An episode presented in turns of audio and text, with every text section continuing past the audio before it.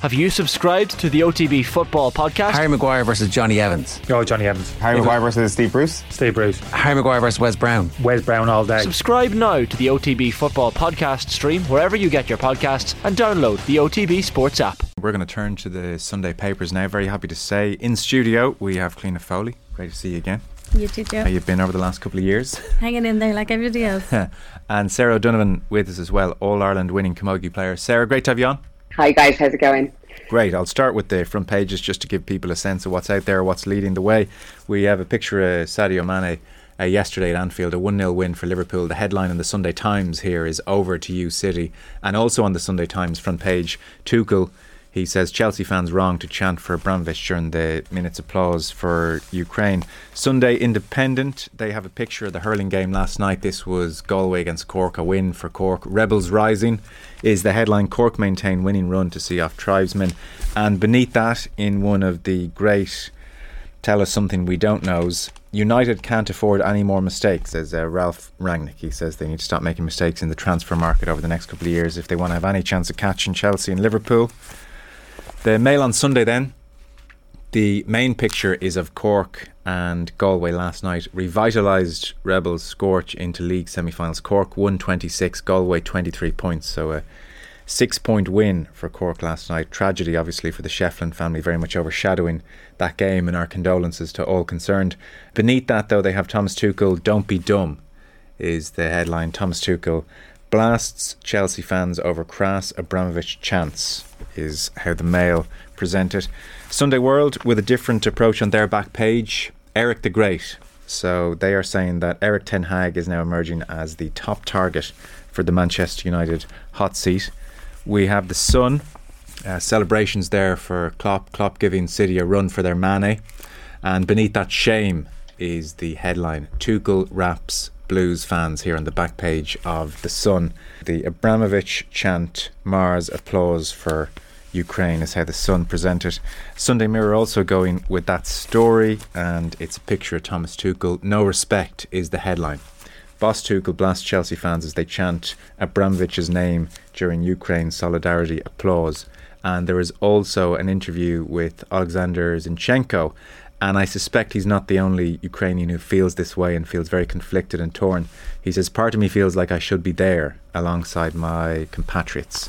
So they are the uh, back pages of the various papers. Cliona, it wasn't utterly shocking, but it was even a touch surprising that so many Chelsea fans decided to chant uh, Roman Abramovich's name during a sixty-second moment of recognition for what the Ukrainians are going through. They couldn't even observe that sixty seconds. I, I no doubt they would have chanted Abramovich's name across the course of the afternoon, but yeah, to do it during did, that think, sixty, yeah, yeah, which they yeah. did. But that sixty seconds, that was quite something. Pathetic, really. Yeah, but it, I suppose, you know, it, it, this is the past week. I, has interested, I think, anybody who who has a passion for sport, in that we have seen um, the organising bodies of sport maybe finally get a conscience, or at least own up to having some conscience. But you don't you always expect that of individual fans, you know, because the word "fan" comes from fanatics. So. But uh, I and I thought, you know, the the, in, in the Sunday Times also has uh, two pictures of, of, I suppose, what shows the double, quadruple, or multiple different standards that we apply in sport. When um, they have a photo of the a banner that was flown over, uh, slagging off Kurt Zouma. Um, over the alleged, the, not the alleged, the incident with the cruelty to the cats, and it has, you know, uh, the banner was over playing with "Cats Lives Matter," and there was a huge, um, a huge uh, mask of a cat on uh, in, in the grounds yesterday. So you, sometimes you just, you know, you, you, you just have to laugh at that. I suppose the different standards and the mm. multiple contradictions of things. But this has been a week, I think, where, you know, and the papers are full of it today. Really looking at. Um, and the Abramovich one is really, you know, that the, sort of uh, the double standards that apply in sport in terms of who invests in it. You know, who do we who do, who who do we give major organ, uh, competitions to? You know, how well are they vetted? You know, what are we prepared to look beyond? Um, and so there's loads of that in the papers today. It's some interesting stuff. You could argue, really, the short version or the short answer to your question is, whoever has the money. Hasn't it always been thus? Like, you know, but there has, I think, I think the Abramovich one is of particular interest because, and I, I, I've read some really good stuff in the past few days as well, and been thinking about it.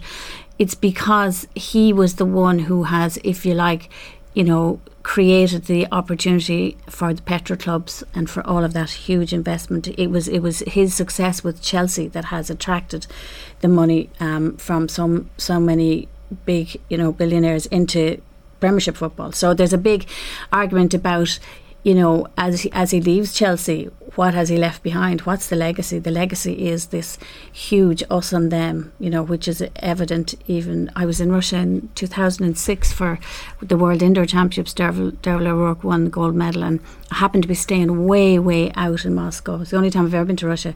Uh, out in the suburbs, and... Um, I went out, it was snowing very heavily, and I went out, there was a local market on, and there were there were people in their eighties selling the springs from pencil from pens to, to, to try to get some money in the little local market, sitting in the snow. And then I got the chance during the weekend to pop down to see Red Square. And Red Square used to have this big official um, Russian uh, estate shop there. I think it was called Gum, and it's now designer from one end to the other. And just the contrast between that when you're in a country like Russia, and then you think about how sport works, and, you know, giving Russia the World Cup and all those sort of things, you know, it is it is shocking sometimes. Felt the same really, I think, in Rio, at the Olympics in Rio, when you, on your way to major stadiums, looked up and saw the favelas and saw the poverty, and also saw so much investment by the state. And we used to come home every night on the motorway back to where we were staying, and I remember the last night, on every single motorway bridge there was a tank and soldiers. And just to see that, the state investment in these big things, and the and the use of armies, you know, uh, for protection around sporting and sport organisations, you know, to further the reputation of the country. It's very, it is very upsetting, and, and we're all we can all we're all complicit in it if mm. we work in sport. Uh, Tuchel's comments, just if you didn't catch them, by the way, he said of the Chelsea fans during that minute's applause, it was not the moment to do this, to sing Abramovich's name. If we show solidarity, we show solidarity, and we show it together. And there was a very hostile reaction in Turf Moor after that moment from the Burnley fans, and Tuchel said, uh, we show respect as a club, we need our fans to commit to this minute of applause in the moment that we do it for Ukraine. There's no second opinion about the situation there. And they have our thoughts and our support, and we should stand together as a club. It was not the moment for other messages. It just speaks, Sarah, to an idiocy, frankly. That's all you can say. And looking at Conor McGregor deciding that he might buy Chelsea speaks to further idiocy. You know, this is the kind of conversations that we've been having this week, because there has been so many different entities buying into sport. There doesn't seem to be a framework for for actual, you know, a, a structure. You know, you shouldn't be allowed to consider buying a club. That that that would be my first thought. Uh, you know, were either of you surprised that Conor McGregor was tweeting during the week that he might consider buying Chelsea? No, I, I, frankly, I laughed at the notion as well. But McGregor has, you know, been been in in Putin's in Putin's uh, company before, just as former head of the Irish Olympic Committee, Pat Hickey, has been as well. So, you know, there's a there's a circle of power there around sport that you just see all the time. The thing that that, that also makes me say as well on that is that, like, there is a there is a there is a.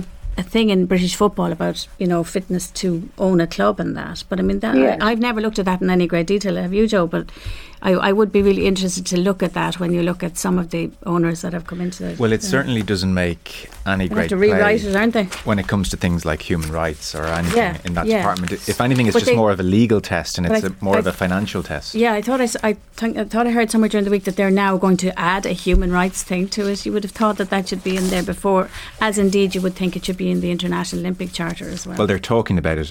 Right. I remain sceptical. Right. For instance, I thought um, page eight on the Sunday Times, Jonathan Northcroft, he had the quotes from Amanda Staveley during the week yeah. where she was almost talking about poor Roman Abramovich, you know, an innocent victim in all of this. So Staveley, of course, is part of the company that brought in the Saudi P I F to Newcastle, and she is with the company that have a ten percent stake in the club, Capital Partners. So she was saying, you're always going to have geopolitical issues. The world is never going to not have problems. I'm really sad today that someone's going to have a football club taken away because of a relationship that they have with someone. I don't think it's especially fair. And obviously the Saudis were much criticised when they arrived into Newcastle. But he, but he, he gets a great quote in, in, in this, Joe, as well, because he quotes her, and it's just exactly what you hear all the time. Uh, he quotes her saying, "I'd rather everybody look and get excited about football than be involved in war."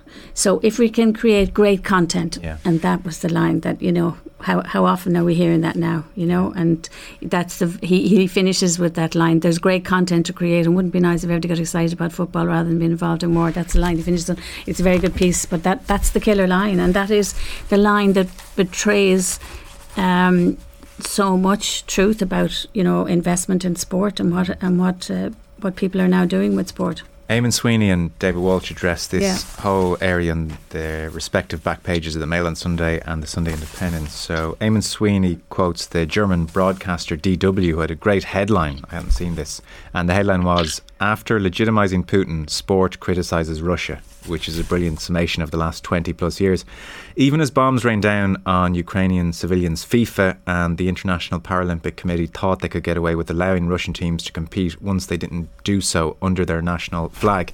That is a point worth making, because people outside of sport, I'm listening to them on various current affairs shows, are uh, doffing their cap to FIFA. FIFA were railroaded into doing this by several football associations who refused to play Russia. So FIFA deserve next to no credit here. And Eamon Sweeney points out the history of Putin in sport, that Russia hosted the twenty thirteen World Athletics Championships, the twenty fourteen Winter Olympics, the twenty eighteen World Cup. Asked last week if he regretted praising Putin so lavishly, Gianni Infantino waffled about sport bringing people together. And Eamon Sweeney makes a point which I think uh, reflects badly on all of us, uh, present company included, for not calling out this even more, although... Uh, to a large extent, I feel sports washing has been called out, but he points out the invasion of Ukraine may be shocking, but Russia's behaviour is hardly surprising. twenty sixteen seventeen, as teams fought to qualify for Putin's World Cup, Russian planes bombed the Syrian city of Aleppo, killing several thousand civilians. The Syrian war has seen around one hundred sixty thousand civilians killed and created six and a half million refugees. It is the great humanitarian disaster of our times, and largely the responsibility of Bashar al-Assad, backed by Russia, amongst others. And yeah, he talks about the fact that the World Cup happened and the Sochi Games happened, and people reported about what a great time they were having in uh, Russia. Quite a few uh, Russians are seeking uh, cover in vague statements about peace, which studi- studiously avoid blaming Putin or their own country. Such statement statements are meaningless, akin to uh, I-, I want peace, he says, is akin to the Russian, it's the Russian equivalent of all lives matter. So, uh, look, the history of sport investing, or sorry, of uh, tyrants investing in sport is, uh, you know, outlaid there, and we've known about it for a long time. It just seems, Sarah, kind of hopeless, because as much as it's mentioned, sports fans are never going to boycott these events, and sporting organisations are never going to turn down the money. So, like, I've no doubt that in another fifteen, twenty years, similar issues will arise again, I would think. That's why governments are so attracted to sport, is because the ordinary man is never going to leave his sport. And and if they seem that they're involved and engaged and supporting these, these sports players, then the ordinary man will essentially row in. So it's not until something really drastic and horrendous and awful, like this week in Ukraine, comes, you know, into our televisions and onto our into our sitting rooms, that we can't deny that this is awful, and, and we have to stand up. But it has been a long time, as you say, it's been a long time coming. You know, we, we have been studiously skirting around sports washing. And I know a number of weeks ago I was talking to you about Saudi Arabia and the golf and Shane Lowry, and, you know, I had a very difficult, I suppose, conversation with myself about where I stood with with Shane supporting golf in Saudi Arabia, and and here we are a number of weeks later, and something else has completely escalated. Yeah, I th- it's very interesting. Um, if Eamon Sweeney mentions about about uh, the as uh, in twenty sixteen, twenty seventeen, when they were trying, teams were trying to qualify for the World Cup, he talks about Russians bombing the Syrian city of Aleppo. And I know a man, an Irish man, married to a Ukrainian woman, and actually that's the text he sent me during the week, was he said he's he's trying they're trying to do an Aleppo on uh, on uh, Kiev. Mm. And he told me his fifteen-year-old godson back in Ukraine had gone to sign up for the army, mm. which, you know, really brings it home to you. Um, but like I've like in the, in recent years, particularly, I've often I've often said, and particularly televised sport, I mean, to paraphrase it, I do think it is the opium of the masses. you know, because there's so much of it. We're so absorbed in it, you know, every single hour, everywhere you go, televised sport is on.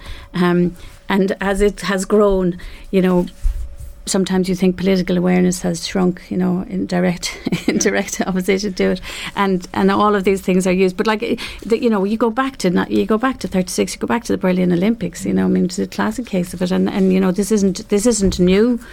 It is just, I think that the cost of hosting international sport and the way it's run now has grown so much.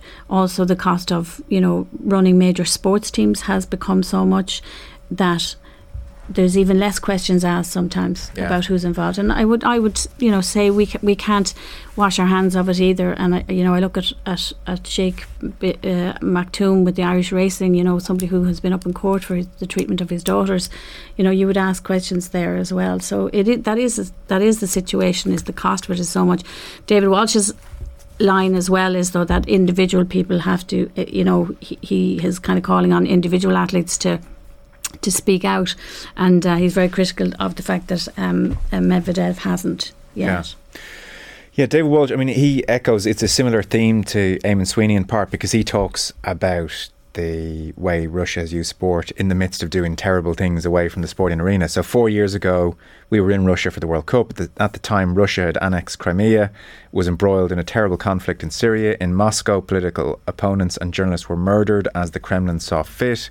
Three months before that World Cup, two Russians came to England and attempted to assassinate Sergei Skripal and his daughter Yulia using the nerve agent Novichok. The government accused Russia of the crime, one hundred fifty-three diplomats expelled. Then the World Cup happened and visitors to the country were impressed by the level of organisation and the hospitality of ordinary Russians. This is how sports washing uh, works. And we had it in Beijing, you know, yeah. recently, and we'll have it in the World Cup this year, the soccer World Cup again this year as so well. So the, the Russian thing is is very striking in that the West at large, beyond just sport, embraced Russian money. Moscow on Thames and just a general sense of globalisation was happening. And now, overnight, Putin has become utterly toxic. And so that one crept up on people a touch. Now, only a touch. Everybody knew it was effectively a dictatorship, and there was just a degree of hoping, I think, that things didn't ever escalate to the extent they have this week. So there's the Russian situation, but take Qatar and the World Cup. Mm. It's my sense, Sarah, that people are, one, incredibly aware of what's going on in Qatar. They find the whole thing abhorrent. They know about how the World Cup bidding process worked as well. Uh, they don't suspect that the rights of migrant workers has improved. And yet people feel powerless to improve that situation. It's just uh, motoring on towards December. FIFA haven't really done much about it in so much as anyone can see. And come the World Cup, we'll all probably watch the matches, but we'll all say as well what a disgrace it's been. And then it'll be January and it'll be behind us. Where do we step in? And, you know, everyone's lives are affected by making stances, and, and, and people are nearly tired and exhausted from putting up their hand and saying, you know, I think this is wrong, and, and how do we stop this? So, that, so we just kind of get from month to month, we just roll into the next event. And, and it, as you say, it's going to creep up on us, and all of a sudden we're going to say, God, that that's ugly, you know, and, and reading here about the migrants being underpaid, not being paid, the stadium is, you know, being pushed along, and, and it will be delivered, but at what cost? I don't know which one of us has the power to be able to stand up and, and make enough noise. And how much noise do we need? It seems overwhelming sometimes to say, how am I going to make an impact here? And I wonder, is that at a global level? People are exhausted from trying to make an impact. I mean, I, th- I think some may boycott it, not enough to hurt the viewing figures. Ultimately, it's just so demoralising that FIFA don't care. You know, FIFA should be the ones who are organising this tournament and who would say, well, we've seen the abuses highlighted, therefore we're going to make a stand. That's not going to happen. So where do you go? I mean, the people running the game should be ashamed of themselves in so many ways. On Medvedev, Cliona, I'm curious for your thoughts on this. So we've seen all the Russian teams effectively expelled from world competition. What do we do about the individuals competing? Like David Walsh makes the argument, for instance, that uh, Medvedev hasn't really said very much about the situation. He says Rublev, who's sixth in the world, has. He said, no war, please, down the lens of a T V camera.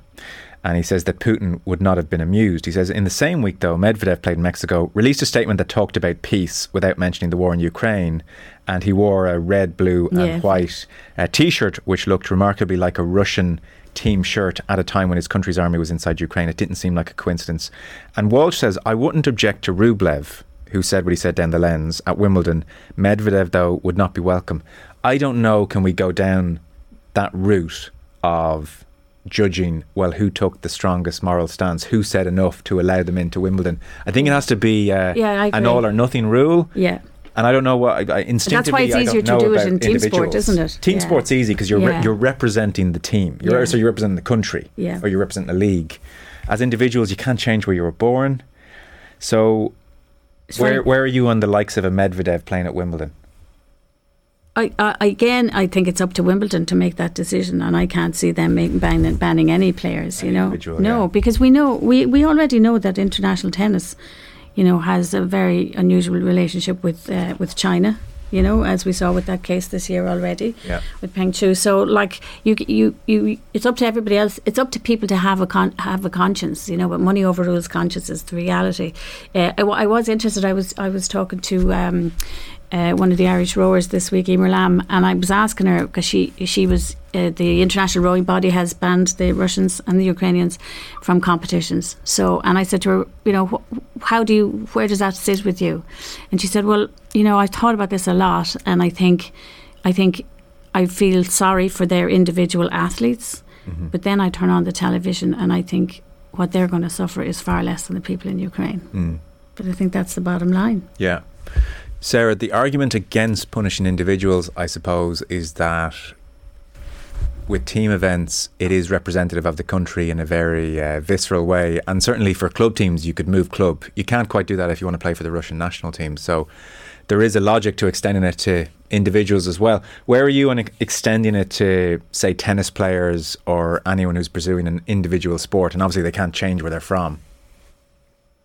I think right now, due to the seriousness of the situation in Ukraine, it shouldn't be a case that any Russian citizens are involved in any kind of international sport or involved in media or perceived to be successful, because right now, the only issue in Russia is the invasion of Ukraine, and until the invasion is ended and, you know, peace is restored, then I don't see how we can go about our daily lives, you know, supporting, reading, re- reviewing Russians playing sport, or, you know, or, or being involved in public life, because right now the biggest concern is Ukraine. And and plus, Sarah, you, we we know sport is such a status symbol for P- Putin personally. Like, it is one of the things that he has used internationally. His own involvement in judo and, you know, the whole Olympic thing and the international sport thing has been massive for him. Uh, I thought it was really interesting. David Walsh uh, has a line in it, which is, which is very interesting as well, about the thirty Russian uh, chess grandmasters who sent a message to Putin, very specific message, and said, chess teaches responsibility for one's actions. Every step counts, and a mistake can lead to a fatal point of no return. And if, if this has always been about sports, now people's lives, basic rights and freedoms, human dignity and the present and future of our countries are at stake. So, you know, and chess is very high, very, very high status in uh, in Russia as well. So interesting that people like that are coming out. But the, the reality is he will only he will only probably be affected by finance, by money, and by by the oligarchs whose own money has been affected, maybe turning against him. But, but you know, it's, you know, sports, depressing. Yeah. Well, sport softened his edges. You know, that's that's what Putin did. He used sport to soften his edges, and I suppose it made the ordinary man, the, you know, the, the key the key in, in all of this in terms of sports reviewing and sponsorship. They made it, it made him feel more human and more normal, and now, obviously, that's why we're looking for people to be removed from sport, because you don't want people to think that the edges are being softened by watching this sport again, and, and that things are normal aside from this war in Ukraine. Mm. But as, and Eamon Sweeney is very good as well on it, and like he does make that line, and and uh, I think is it Ollie Holt in the Mail on Sunday as well, that he's particularly good on the soccer end of it. But Eamon Sweeney has a great line. He said, "Sport," you know, he talks about the history of it, and he said, "Sport never did like to hurt the feelings of dictators. Maybe that'll change now." Yeah, we'll hold our breaths. So we'll take a short break. This week's Sunday Paper Review is in partnership with An Post as well. The An Post Irish Women in Sport stamps are championing Ireland's sporting heroes on International Women's Day. You can get your stamps at your local post office or an post dot com. We'll take a short break. Back with Sarah and Cliona in just a sec. Now you're very welcome back. We have Sarah O'Donovan and Cliona Foley reviewing the Sunday papers. We're going to jump to page eighteen and nineteen of the Sunday Times. Cliona, you picked this out. It says, "No place for this. Davy Fitzgerald's latest uh, scuffle suggests he's not learning. Cork and Camogie need better." So uh, Mick starts off ten minutes from the end of the Clare Cork Camogie League game a few weeks ago. Clare joint manager Conor Dolan hobbled down the steps of the stand at Cusack Park and crutches, heading for the sideline, having spent the game in his seat minding a leg injury. Uh, then Mick outlines how there's a mix of close relationships and rivalries between the two benches, and then, having reached the sideline, Dolan found himself closer to the Cork dugout when Hickey, who was involved as well, James Hickey, part of Fitzgerald's, uh, David Fitzgerald's backroom team at Wexford, when Hickey began shouting at him to move back up the line, things got heated. Dolan eventually reacted, shouted something back. At that moment, Fitzgerald got involved, bumping chests with Dolan. After the linesman intervened, the two clashed again as more people were drawn to the scene. Once the mood calmed, the referee sent Dolan and Fitzgerald to the stand.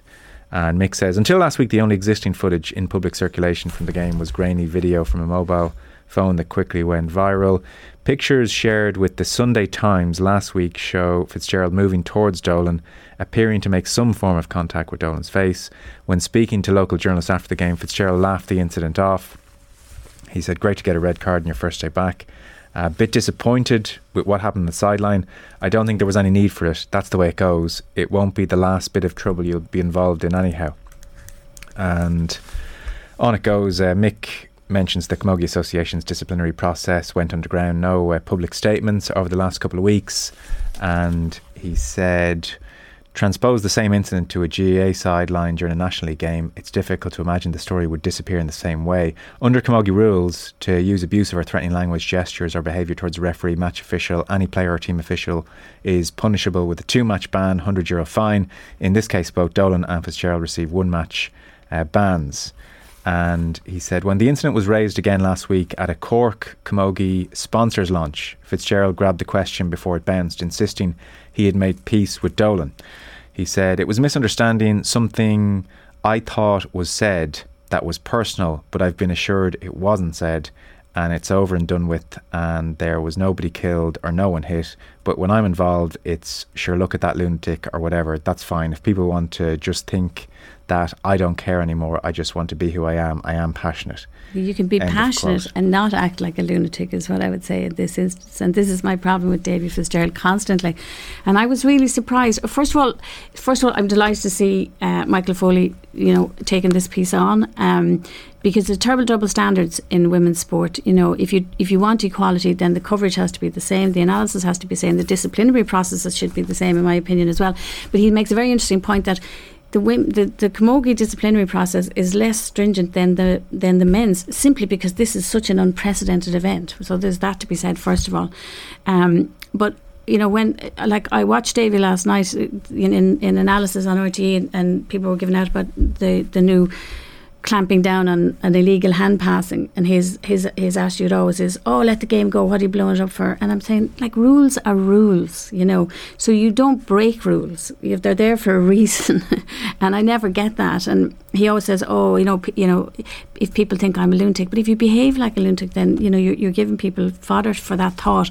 When he when he got when he when he joined the Cork Camogie, and I'd be interested in in. Um, Sarah's opinion on this as, as a former Cork player. Um, when he joined, you know, there was an element of people saying, "This is brilliant, he's going to get, bring profile." And I just thought, why would you think that about any anybody getting involved with the sport? Surely what you want them to bring is expertise, coaching, analysis. Those are the things and the good things that you would hope that Davy Fitzgerald would bring to Cork Camogie. And fair, unfortunately, fair, this not, happened would, in his first game with them. Would you not accept he could bring all those things? And when people said profile, they just meant, well, uh, a, a floating voter might be inclined to watch how Cork Camogie are getting on. He, and uh, well, I suppose yes, but given his, and this is what uh, this is what uh, Mick's piece is about. he's saying nothing about his repeat offences down the years point to any sort of learning experience. The problem is that he he, he has a tendency to get overwrought on sidelines. Sure. We've seen it repeatedly, mm. and that was that was my fear. And then it happens at the very first match that he's involved in, and a National League game, and suddenly people are not talking about the play or the game; they're talking about what happened on the sideline. Yeah, Mick quotes uh, Fitzgerald's autobiography At All Costs, where he says, "What do I see in the mirror? Honestly, a reasonably decent man who's made many mistakes, that's who, but a man, I like to think, who's learned from most of them." And so Mick's point, and Cliona read the quote from Mick's piece, is nothing about his repeat offences down the years point to any sort of learning experience. For Fitzgerald, the incident simply joined the volume of controversies now stretching back over four decades as a coach. Your thoughts on all this, Sarah? Clare and Cork was never an ill-tempered affair over the last twenty years of playing camogie. If Clare were to get a win, it will be a surprise because of Cork's dominance. Uh, I think Clare won a Munster final maybe ten years ago against Cork, against the run of play. Uh, to see the game be talked about for Davy Fitz, I don't think half the people know who won the game. and and that's what's most disappointing for me, is that Cork won the game. Clare played quite well, but the commentary two weeks later is about Davy Fitz on the sideline. As a player on the pitch that day, Cork's first day out, you know, in, in six, seven months, looking to put last year's disappointment to bed, a new manager, a new structure, be taken seriously. And then this breaks out on the sideline. Professional players like Amy O'Connor don't deserve for the game to be turned into a mockery and a mess, you know, and, and, and for publicity to be about the managers two weeks later. And that's what's really disappointing for me. And we've gotten to a stage where we're bringing it to such a professional level for Davy to be able to turn it into, you know, a, a brawl on a sideline is the reason why he might not be suitable for this Cork team or for the Camogie Association. So I don't agree that he's going to bring a profile or a positive profile, certainly. Mm. There um, is something of the dark ages about G A A sidelines still, isn't there? You compare it to any other uh, sport, really, and how routinely it just seems to happen in G A A matches, not just with Davy Fitzgerald, but even when, like, he's a grown man and he's uh, saying to the Cork Camogie sponsors lo- a launch uh, about the incident. He says, "It was a misunderstanding, something I thought was said and that was something personal." Something I thought was said. Like, uh, what are we in the schoolyard? I mean, it is it is at that level. I thought he said something personal about me, and so I had to go at him, and, you know. And Sarah, I mean, and his son was involved on, on the other side of management. Like, Sarah's, Sarah's so right, saying, this is not what we should be talking about. This is not the sort of behaviour that we see in women's Gaelic games. And, you know, it, It's it's just so central to the thing about. In fact, I mean, uh, Mick Foley makes a very interesting point. And, you know, we're tired saying how many brilliant men are involved in, in women's sport and how we wouldn't be where we are without them. But he makes a very interesting point. Tracts of academic work have been devoted to the nuances that distinguish coaching techniques for women and men. While elite sports women are, are much the same as elite sportsmen, they're also different. The games and the mood around them are different. And we've, we, Sarah's probably been saying, we, you know, we've listened to people talking about, even even in terms of coaching, that sometimes you, you know, coaches uh, change how they do things with women because women are much more inclined to ask why and look for the details and the explanation and understand processes, whereas men, you know, they'd say, are more inclined to just do as you say and maybe not question. So there are differences in all of those things, and yet to have people who come in and then just do something that is so ego-driven, I just think, and so unnecessary, and just it just frustrated me. And, and Sarah's so right about the level that those players are at, and the expertise and the training and everything that they're trying to put into it. And I imagine that they were, you know, pretty upset that this is this was what the story became. Okay, well, Mick Foley's uh, taken up the point very well there on pages eighteen and nineteen of the Sunday Times. Page sixty-six of the Mail, this is just an interesting one. Rassie Erasmus has done an exclusive interview with the Mail, and really it's the first time he's spoken since his ill-fated uh, Lions tour last summer. And the headline is, "I'm not the monster who ruined rugby." So right away, I think you're inclined to read on. And he's pictured here in Cape Town looking very relaxed and uh, smiling. And it's uh, billed as an emotional and candid interview. South Africa's Rassie Erasmus breaks the silence on the line storm that split rugby and almost cost him his career. It's Nick Simon in Cape Town in South Africa. He uh, meets uh, Rassie Erasmus, who has cleared his diary for the afternoon, ten a.m. in a wine farm, and they meet at a vineyard in the hills opposite Table Mountain. He arrives in his four by four Toyota wearing a big grin, and uh, Nick references even just people who happen to catch Rassie arriving come up to him and say thank you for everything you've done for our country, and they're emotional, and it just points to what we know, which is Erasmus is very much a national treasure in South Africa.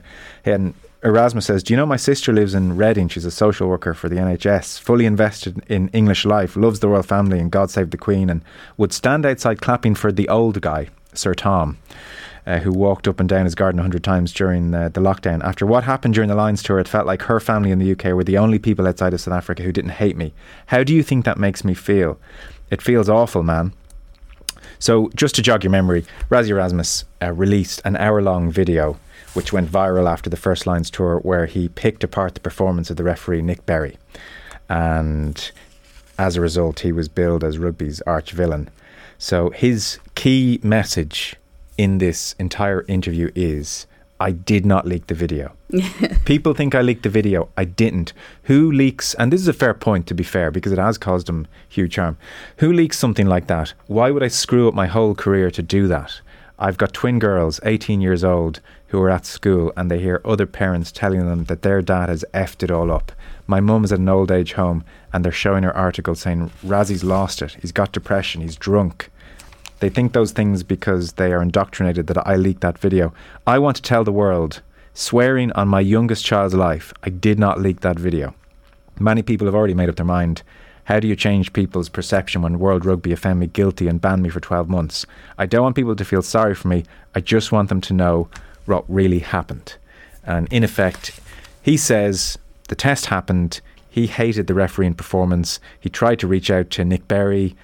He didn't feel the meeting went well. He got a bit of feedback on certain decisions made in the match, but he says the feedback I received was inadequate. Only the obvious and not so critical mistakes were admitted, but the serious mistakes which affected the outcome of the match were not.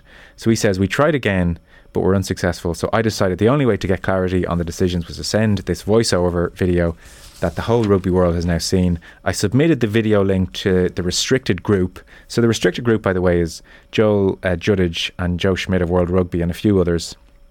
He said, I submitted the video to the restricted uh, group using Vimeo, which is secure and safe. It was not possible for anyone to even search for the video on any search engine without the link. I've been using this platform for ages. There were, there's never been a breach of confidentiality. If I wanted to leak the video, there were many more effective ways of doing it. So uh, he says, I repeat, I am not the person who leaked the video. And he speaks at length, Cliona, about his daughters, completely embarrassed by the whole thing. Wouldn't even come to the second test because they were... Well, I think um, embarrassed at their own father is what he says. And he, he talks about being in tears himself the day of the match, that's, the night before the match. That's that's the one that really, I mean, there's a lot of stuff in this that actually interests me. And it's not, it's not Erasmus saying, you know, uh, uh, I didn't leak the video. But it's, it's the relationship between, um, I suppose, the whole Lions tour, the relationship between Uh, coaches in rugby and referees, you know, that whole, you know, interchangeable, you know, even there's a thing in it where he, he says, he, you know, he was trying to send messages uh, saying, can we control the media? What's going on here? You know, the, rugby seems to have a very strange attitude to a lot of things that, you know, you would that don't happen in other sports. But um, I thought that was interesting that he also said he was crying in his room before the second test. I was afraid if we had lost the second test, can you imagine the, you know what, I would have got for my own people.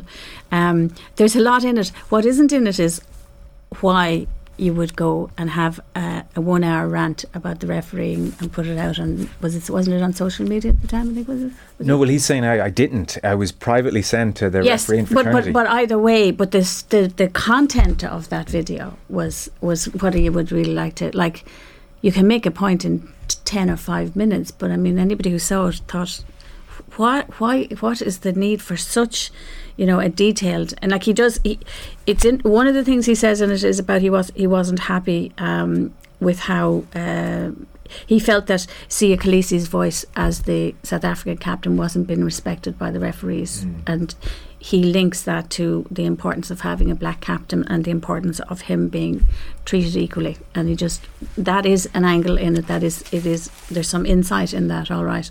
But I just thought um, it doesn't really centrally go to the thing, which is why, how long that rant went on for, why it was not more structured and clear and all the rest, and just the the, the madness of, of, I suppose, the way the whole thing was approached. But yeah, he, d- he, d- he does say the mistake I made was not putting a password on the link, which is, you know, probably yeah. something I would definitely not do either. Yeah. um, I think that kind this of feedback... Pro- this is the first rec- two-parter as well, sorry, yeah, just to say that. It is, so yeah. We don't know what more is to come. I think that kind of feedback to referees is fairly common in rugby. And no, it is. This would have been a done thing. Yeah, so. it, it it is, but but it's it.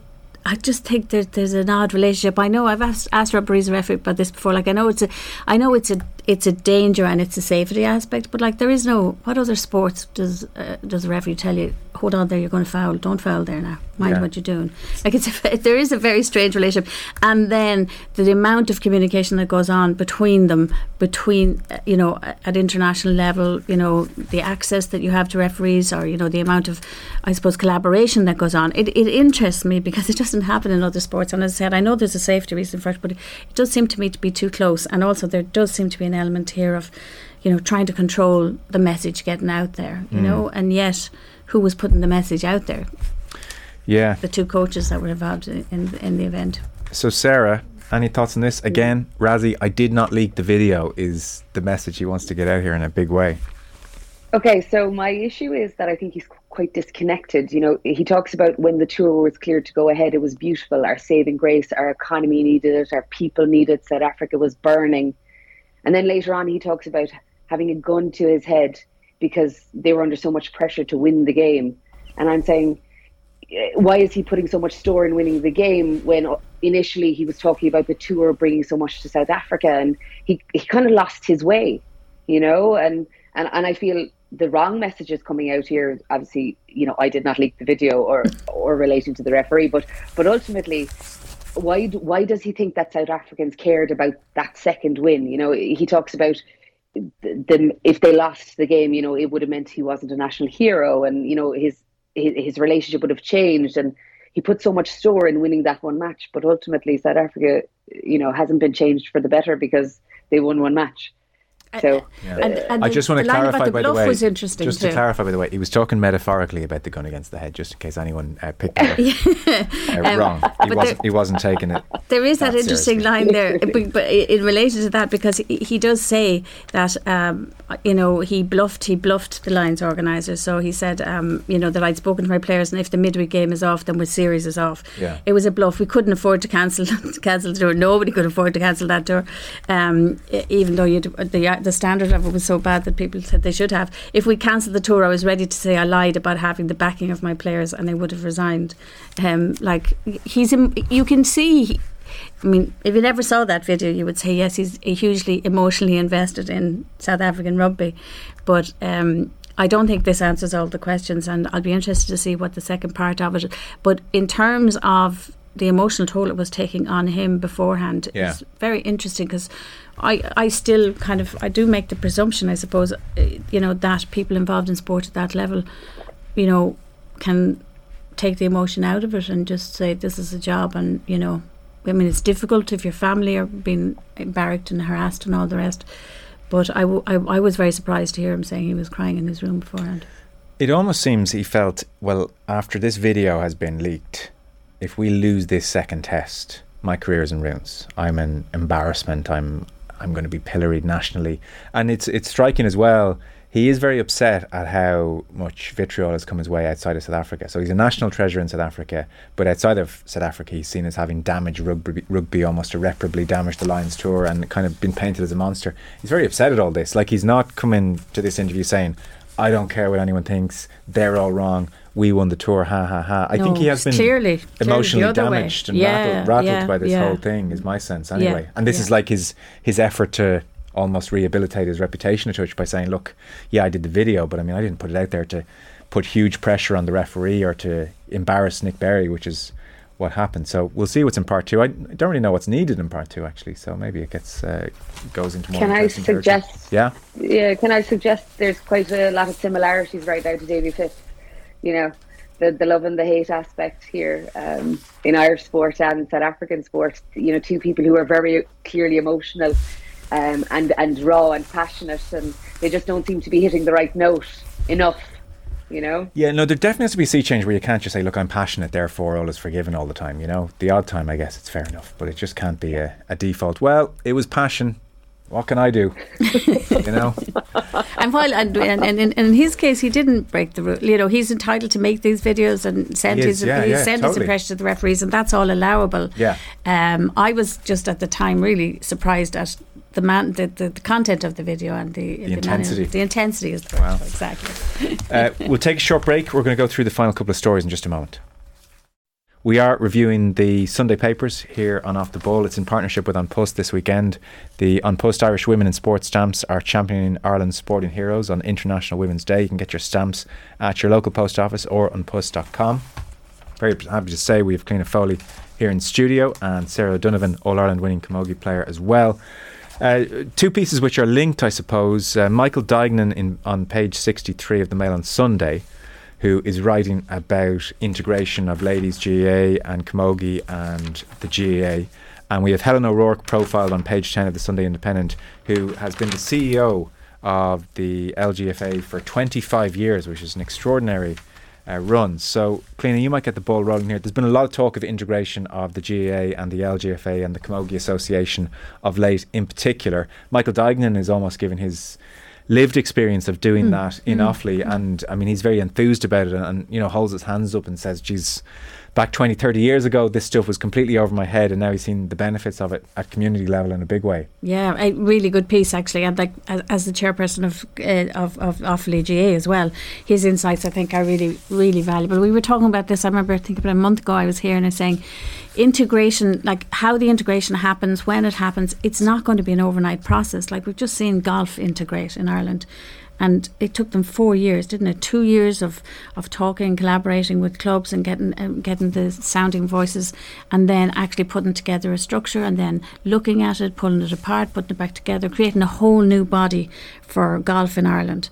And historically, the Women's Association was way older than the men's, of course. So it's not going to be a simple process. What we have now, though, is we have people coming out and saying, important people people who are involved in the sport saying we want it. We, the, the Ladies Football age, um, con- Congress on, on Friday uh, voted for it as well, voted just to voted to certainly to keep the momentum going and to discuss it more realistically now. But it comes down, it will come down, as all these things do, to money and facilities. Money and land.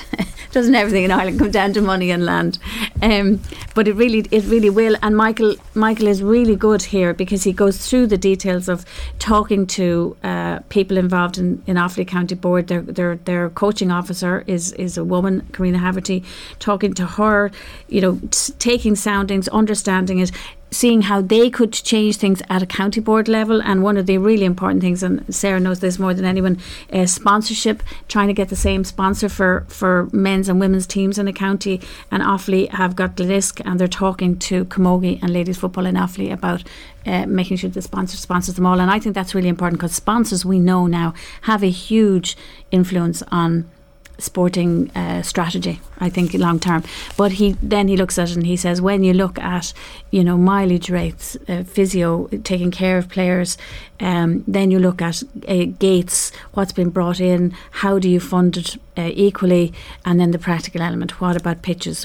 You know, how do we how do we create more space from m- male and female players to get space to play games? So this is at the heart of the whole thing, and I think he does a really good yeah. uh, really good job on, on, on discussing the, the, the nitty-gritty of it, if you like. I agree, because it's easy not to discuss the nitty-gritty. It's easy to say, well, pitches for all, equality for all, and everyone says, well, how could you disagree with that? Of course, let's go. And you know, he starts off by painting the great picture of boys and girls getting out of the car together for matches, parents supporting on both fronts, the barbecues, the things organised around the games. That is real integration, and he, he loves the G A A playing that role. And he, he talks about his own town, which doesn't, you know, necessarily have uh, loads going on outside of the G A A, and so it's so important. But on the nitty-gritty point, like, as you said, mileage, uh, physio, and all the supports that male intercounties teams are being funded, if you're going to equal that for camogie and ladies football, the bill is three times that, and it's already massive. So where will that? Where will we get the money? And he's saying this, I suspect, as a county board chairman.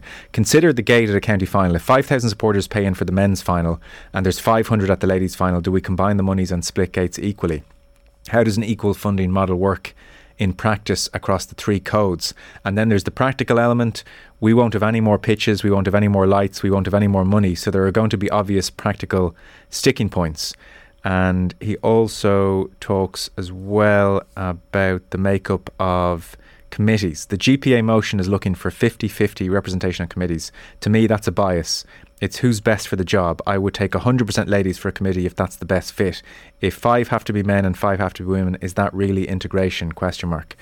And he raises these questions. Just and they four, says we four should women on the, on the management committee in Offaly, which is interesting, isn't it? Yeah. yeah. So, uh, like, it's good to raise these points and for him to express them publicly and in a very honest and I think genuine, sincere way. Sarah, what did you take from all that?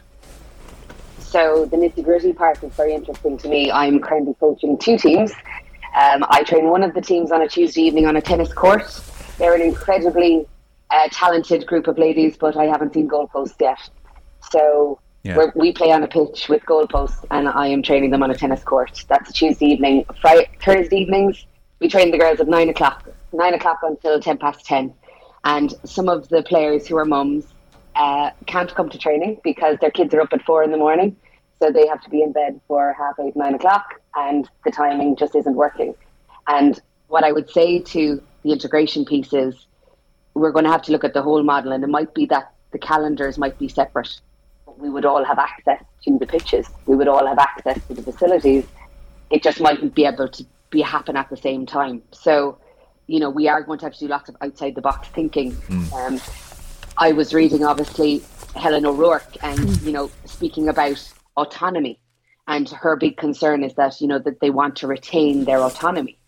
But I don't know how much autonomy the Ladies Football Association had last year when obviously they ended up in Croke Park with the Cork and Galway fiasco, and you know they were asking the men's side of uh, of the association to, to let them into Croke Park at a very fundamental point in their season, and it was quite embarrassing at that point. So you know I, I think she has to look at autonomy but also integration, and she can't just you know uh, be so dismissive of, of the practicalities of, of running an organisation when you don't own your own facilities. Yeah, it's a it's a it's a it's a key thing. I was looking at at um, you know, there was a lot of, a lot of the papers this weekend because International Women's Day is coming up on Tuesday, and there was loads about feminism, what fem- feminism means. And I read something really interesting, uh, which really struck a chord with me, which was about feminism is about money. It's about it's about uh, having independent wealth so that you can do what you want to be able to do. And it is a problem for uh, for uh, female team sports in that they don't have that traditionally, because because they haven't had the audiences and the T V money and all the rest. So it leaves them impoverished on that side. And because of that, you're absolutely right. You spot spot on there. You don't have that autonomy because you're always beholden to somebody else to get facilities. So it's, it's, it is absolutely central to it. it. It's a good piece. Nadine Doherty has a piece on, the headline is Iron Lady Forged a New Era. And like it is, it does look at how much has And, and Helen O'Rourke, who's been in the role for twenty-five years, has done for ladies Gaelic football. But she makes some really interesting um, observations at the end of it, I think. And also, Helen O'Rourke doesn't really do um, one-on-ones. She hasn't done them for a very long time. Um, and they, it's the anniver- fiftieth anniversary next year. So I think it would be interesting, and I hope she would. Nadine makes the point, and she would be very close to players still. Um, uh, in, in, her point is that she feels that because Helen O'Rourke herself personally didn't come out and speak after that awful incident last year with that late switch of, of a venue for the All-Ireland semi-finals and the and, and how the women were treated in it, um, she said that she's lost, she feels that she has perhaps lost the trust of the players who kind of expected her to be the one to come out and, and explain that. And she says, I just think this is interesting what she says, um, over the years in her own club, it didn't occur to us to complain because conditions cont- continued to improve, albeit from a, a low baseline. Behind the scenes, our battles were being bought, being fought by O'Rourke and her team, and for that I will be eternally grateful. But there is perhaps a cohort of current players who have a limited insight into the work the L G F A has done over the last twenty-five years. That's no fault of their own. But there is possibly a, a further disconnect between the current players and the administration. I often, I often, uh, you know, you, Sarah's probably saying you, you talk to some current players and you say, you know, God, the amount of progress is amazing, but they don't see that because they're where they they're here now. They're here and now. They train their butts off. You know, they're looking for equality. They can't understand why there isn't money for things that they, they know inter-county players need to play at that level. Yeah. You know, and amazing to see yesterday that crowd for that league game. And I think that's one of the ways forward, to see that crowd for that league game between Dublin and Meath in Navan yesterday was just fantastic. Also to know, and, and it's an interesting one Sarah's saying about, like, how do we manage this duality? Who, Michael Dignan said it there, how, who gets the gate, or how is the gate split? And I used to always think that that's going to be a problem. But haven't Leinster Council this year said they're going to play the, the ladies' football final and the men's football final together on the same day? Um, so there's obviously an agreement there about how that gate is going to be split, or somebody has, they're coming to some compromise. So I think it, these little shifts are happening, you know, and I think there's been great momentum in the last few weeks that really will push it on. But, you know, it is an interesting thing about um, how much has been done so far, her place in that, um, and and where it goes from here. And this, this inference that the L G F A were the ones who were holding back progress. Why is that? She has said it before, Helen O'Rourke, that I think that this thing about wanting to keep autonomy and wondering, you know, I, I often hear people saying, oh, people are going to lose jobs. The L G F A has, I think, only fourteen official staff. It's not like, you know, it's not this a huge organisation that people, you know, I think all that's, that's all nonsense, I think.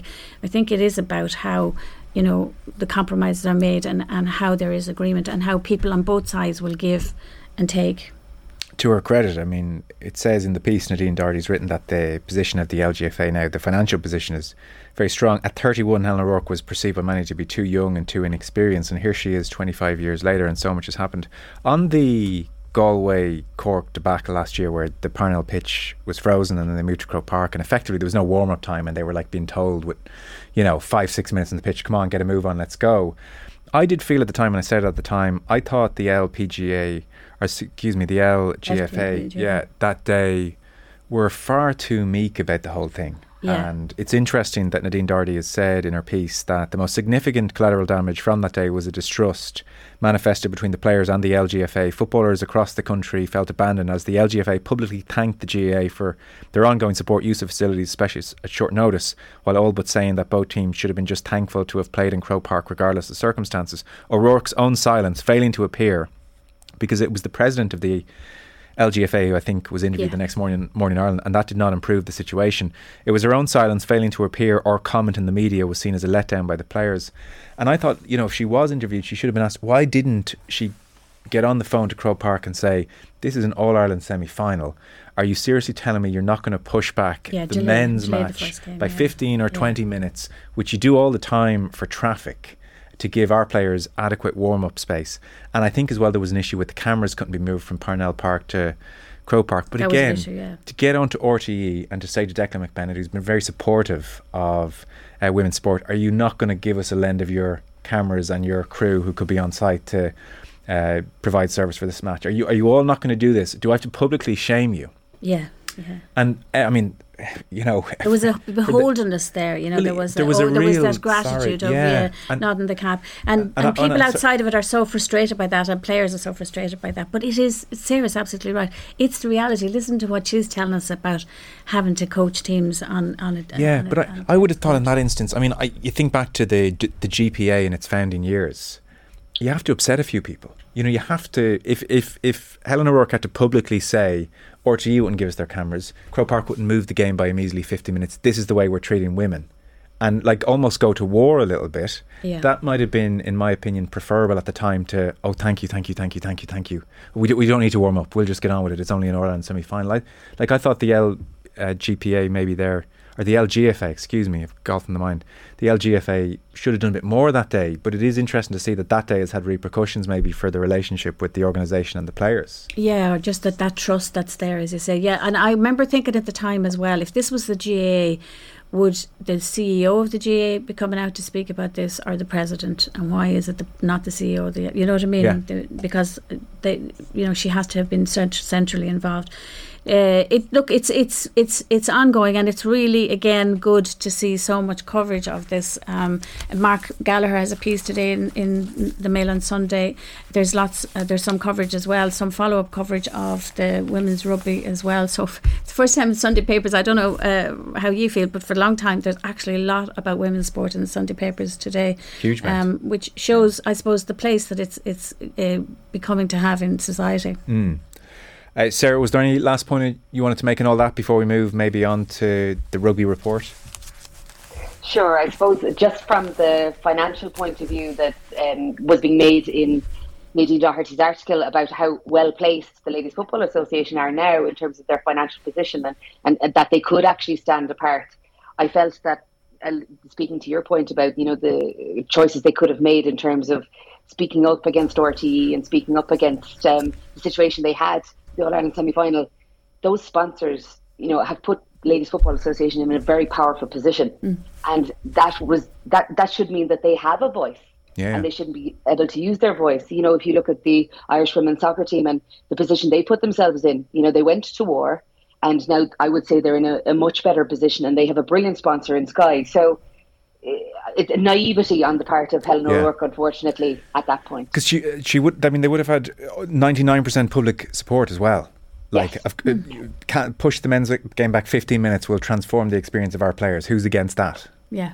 Yeah, I remember thinking at the time, nobody, uh, w- nobody. How, who would have objected, you no. know, or who people could at, have objected. People at Croke Park getting an extra game to watch for free. Yeah. Well, do you know, like, yeah. it, but it was very meek, and it made me wonder if maybe you need to be a bit more aggressive, especially now at the point of integration. Like, it can't be a case of going, well, at least she's saying we need autonomy and we're not just going to go in there and be and I, and I also down th- to. I, yeah, and I also think that where she, where she's come from, remember, yeah. nineteen seventy-three, ladies football started, you know, and that was just on a competitive level. And the organisation as a professional organisation, if you like, is so much more recent, twenty-five years really since she took over, that where she's come from, she has done things maybe a lot of the time by stealth or collaboration or cooperation, and that's been the most successful way. Yes, fair. But absolutely yeah. right when Sarah says, uh, given everything we've seen in the last years and the the numbers of people at that match yesterday, the interest, the quality in that match yesterday in in, uh, in Navan uh, between Dublin and Meath, just such a brilliant thriller. Maybe now the G A, the L G F A should realise that they have more power, and, and they should be using it as you're suggesting. So uh, page seventy-one of the Mail on Sunday, none the wiser is the headline. It's Rory Keane's piece here. No clear answer on World Cup debacle while mystery grows over withheld details. This is, well, the first of two I R F U Commission reports into the women's game here. And Rory Keane opens by saying, at the end of Friday's hour and a half long media briefing into Ireland's failure to qualify for the World Cup, there was one glaring question unanswered. Why did Ireland fail to qualify for the World Cup? And he says I R F U C E O Kevin Potts was front and centre Friday, flanked on the video call by Amanda Bennett, who conducted, conducted the report, and Fiona Steed, who's the former Irish international now sitting on the I R F U committee. thirty recommendations in total, an additional one million euro in funding per year. There's a new role created, uh, head of, head of women's performance and pathways to oversee the women's game here. Uh, Rory makes the point that, you know, the one of the recommendations, for instance, is the national team needed a full-time analyst, nutritionist, better support with regards to kit equipment and accommodation. So that tells you everything about the state of the women's game. And there was no mention of Anthony Eddie uh, leaving his post the night before. Uh, Potts well, it, denied yeah. the two events were linked. Yeah, there was the question was made. I was on the co- on the on the media. There was a, he, he was asked, was it connected, and he said absolutely not. Yeah. Although uh, Rory says what we're all thinking, that it's not a major leap to deduce that the both events were likely to be inextricably linked. But anyway, they're saying that they're not. And um, well, I guess yeah. there's a, the overall sense is there's just very little information in the report. I think they've declined the opportunity to publish it because a number of people spoke on the condition of anonymity. I'm sure that point was made, Cliona. Well, I asked that question because uh, I asked that question of the woman who was in charge of an, what was an independent independent report, yeah. an independent company making an independent report. I said to her, look, at, we've had loads of post-Olympic reports in this country, lots of them, and uh, you can just players can be quoted, or anybody can be quoted anonymously. Why yeah. was that not? Why did that not happen in this case? Why did you not publish it? Because remember, this was the this was at the heart of the players' complaints, was that they knew this review was happening. This hap- this review was commissioned before yeah. that player's letter in December. It was commissioned was was commissioned in November, but the players were afraid that it was going to fudge things and not be transparent, you know. And in the end, it isn't transparent because we, I was. made the analogy that the scrum went down, but we still don't know who took it down. No. Um, but I- in the report or in the recommendations, we, we so what what we didn't get, we didn't find out was who brought the scrum down. We got what we were told is it's been reset. We've improved all these things. There's thirty recommendations. We're working on them. Off we go. Every and and it was said that players um, were happy that this was the way to go.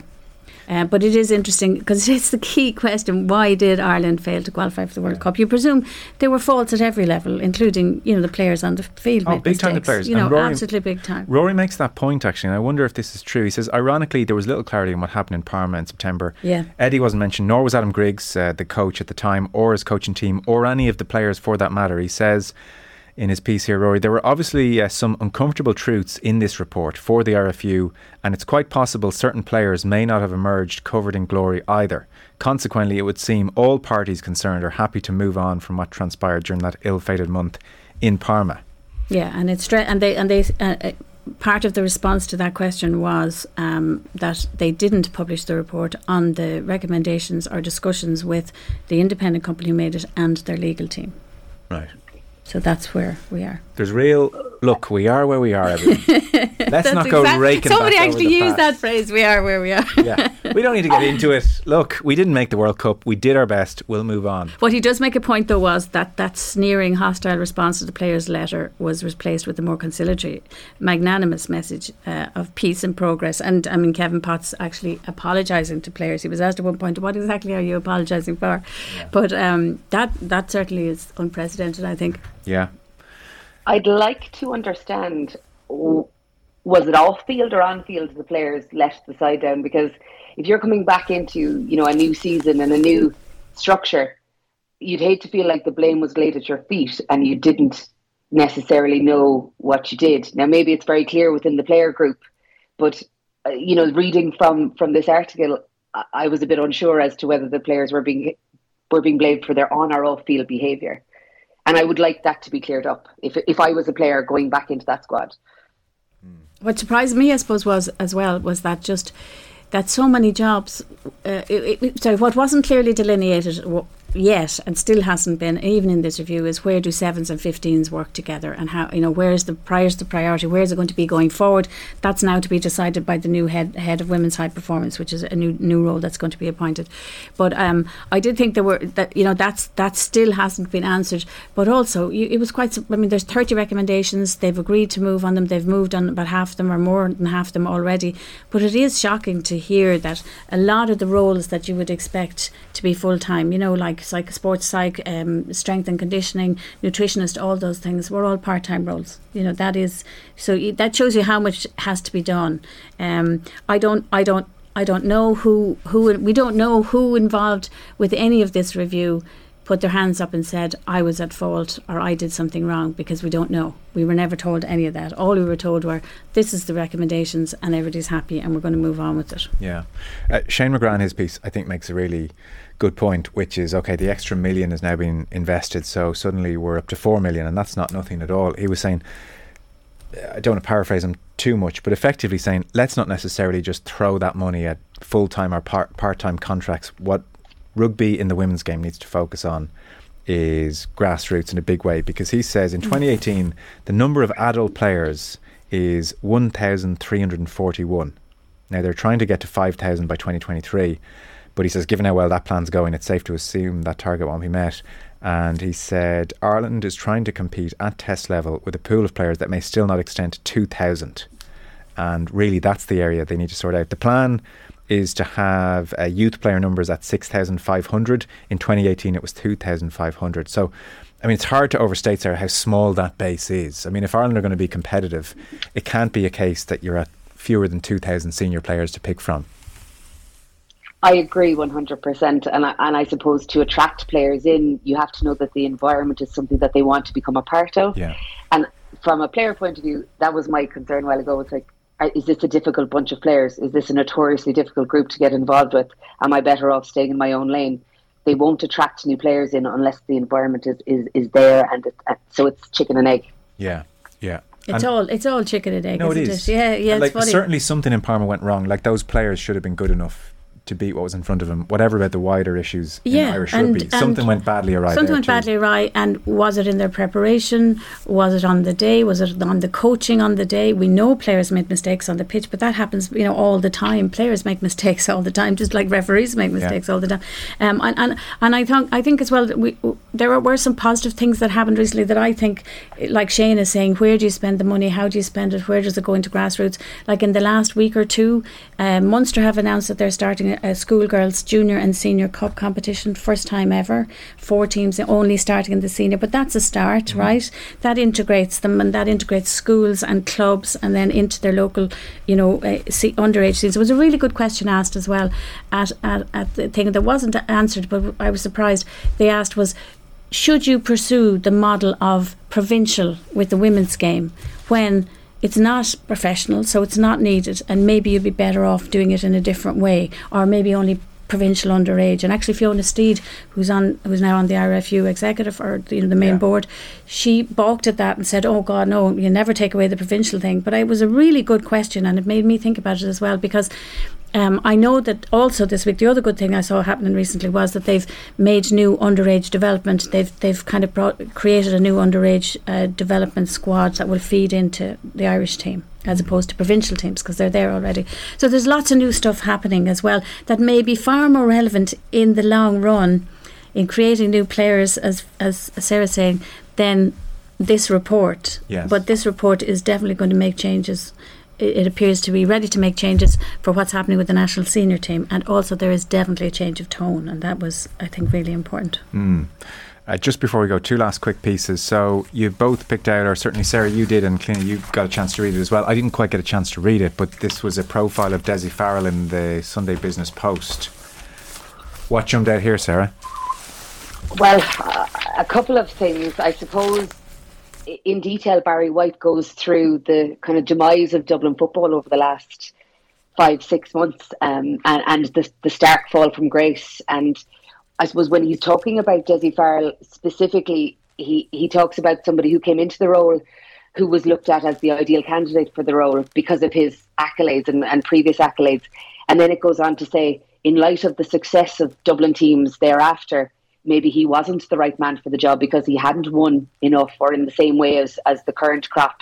And uh, to my, I suppose, a couple of interesting points, uh, Kevin Cassidy um, was kind of coming out in his defence saying this group of players was a once-in-a-generation group of players and anyone was going to struggle. Um, I, I, I think that if Dublin get relegated, um, it, it's actually going to make the competition poorer. And, and, you know, I think Dublin's woes are actually going to be negative for Dublin football. Uh, and I think that's what kind of came out of it for me. I th- I, one of the things I thought was, like, and it, of course, he makes he does make the points as well about all the players who are injured currently and are due to come back into the team, and how it could be a very different team by the time the summer rocks around. Um, but also, um, Ber- Bernard Brogan is quoted. Now, there's an anonymous Dublin player quoted, I think, or, or an ex-Dublin player. I think that's funny. I just think it's funny, the, the notion that somebody, what what does he say? A well-known Dublin G A figure who didn't want to be named in this piece. And you it's think, like well, an I R F U rugby report here. That's a bit strange. But anyway, um, but but. Bernard Brogan comes out in, in this and quite strongly says that Desi was the right man for the job. Right. And given his history and his coaching of so many of these young players when they were minors and under twenty-one players, the question does remain, and it is raised by, that's the central thesis here is really is who else? Who else would have done it, or who else might have done a better job, or who else was in a better position to take it on? But I, I think it's interesting that um, Brogan says, I'm not defending him out of some sense that Dubs should speak well of Dubs. I genuinely believe he's the right man to merge the new players and the old players and bring them through this transition. Mm. So that's a that's a vote of confidence from a very respected figure yes. in, uh, within Dublin. What does the anonymous Dub say? the, oh, speak a touch the, anon- the anonymous Dub, actually, what the anonymous Dub, Dub says which made me laugh so much, is they could have beaten Mayo the last day. They missed three gilt, gilt-edged goal chances and they let in a goal they wouldn't normally have done. What you need to Which be anonymous I thought, about for that? But never mind, never mind that they're anonymous. But also, if you're not going to say something juicy, don't go anonymous. But also the fact that they wouldn't normally let a goal in that they wouldn't normally have done. I mean, sorry, what's the new normal here? The new normal is changing all the time. Ah, uh, oh God, I thought it was going to be something. Uh, good. It's he was saying it's such a. He was saying they've had a look, a lot of luck before, and they're not having yeah. any luck at the moment, Joe. The poor devils. Okay, but don't quote me on that. But don't quote me on that. But you will, you will agree though, obviously, that if, if, if Dublin are relegated, you know, the energy goes out of the capital very quick. So while we can look on, we can look on and say, God, you know, they're playing brutally. Uh, they have to be in the championship for it to be effective. Just with the sheer number of people in Dublin who support it, the ordinary band, you know, it, it makes for a great summer in Dublin. And the money, and the money as well is a big one. There was a nice piece on uh, just Shane Warne, just to say, just because I know there'd probably be lots of people, uh, cricket fans and Shane Warne fans, and there's some lovely pieces on Shane Shane Warne um, throughout the papers. And um, I thought there was a very good one in the Sunday Indo. I think it's from. Um, Simon, um, I think it might be from Simon Briggs in the Telegraph, but it really good, yeah. Yeah, yeah. Capture. I was you know, talking about him almost as uh, you know, this great character at the the perfect point of professionalism, but not quite full on professionalism. And actually, if you off the come pitch. Along ten or fifteen years earlier, or even I tell you, this load of inter-county managers would have had him off the panel very quickly for his off the field behaviour. There's no doubt about that. Yeah. To mention as well, uh, Paul Kimmage is writing again in the Sunday Independent, and he's responding to the criticism of his two-part piece over the previous two weeks. Now, Sarah, I know you haven't had a chance to read those pieces, and Cliona, I know you didn't see part two, so it's kind of probably not best advised to get too into this uh, under those circumstances. But he's saying shooting the messenger, a classic race scene, certainty. So he's doubling down. And he's saying, we've been here before with a Murta and a regulator that can't be trusted. He's, he's doubling down in the links and the, the commonalities between cycling and horse racing. For instance, Kevin Blake was one of those who criticised the pieces not delving too much into Pike Bridge. And again, if you're just coming to this fresh, it would take a long uh, explanation here. Pike Bridge of Stephen Mahon, who... It was pointed out by several people that, indeed myself in part one, that it wasn't referenced when in, it was in the context of this, uh, a sense that the I H R B had uh, gone after Stephen Mann for welfare issues uh, after he turned whistleblower, and so to not mention Pike Bridge seemed like an omission. But Paul Kimmage addresses all the Pike Bridge uh, scandal or, or, or points here and, and is arguing that actually uh, the Pike Bridge case was more complicated than it might seem at first glance, and it goes through it in a lot of detail. Like it's it's difficult to, to tease it all out here. So the best thing, I suppose, if you're following this case, is just to to read it. But certainly, when he deals with the Pike Bridge situation, he says that uh, for three months now we've been doing our uh, duty. It's hard not to conclude that racing has a cycling problem. A regulator who Paul Kimmage says can't be trusted, an unquestioning press, a contract of a murder between enforcers and enablers. He says the sport has one chance, and he references how uh, last week Paul Gavin of Sinn Féin called for an inquiry into the I- IHRB. Gavin demanding a full independent inquiry into all affairs, activities, practices, appointments within the I H R B. Uh, there's certainly been a lot of rumour and innuendo and speculation prior to these Sunday Independent articles being published about the possible use of illegal performance-enhancing drugs. I mean, again, to, it's impossible to sum it up neatly because uh, we're talking about a massive, across two weeks, piece. But in effect, Stephen Mahon is alleging drug use in the sport. He talks of conversations with somebody in the yard of Trainer X, as it was billed, and goes through the various uh, substances given to horses. Stephen Mann's currently serving ju- yeah, a four-year reduced to three-and-a-half-year ban for uh, welfare issues of over his horses, and there's links drawn as to, well, the timing of, you know, this ban hitting him around the time he's turned whistleblower. And then, of course, look, there's the Pike Bridge welfare issue from uh, years ago, which Paul Kimmage tries to go into and give a different side to in this piece. Where that leaves the sport, I don't know. You know what I would say, actually, though, for all this talk of welfare over the last two weeks, is if there is an investigation into the I H R B, the welfare of these animals is just talked about with such, you know, it, it, as if it's of lesser importance than doping. Like for me, as a, as someone looking on to the sport, animal welfare issues every bit as important as doping.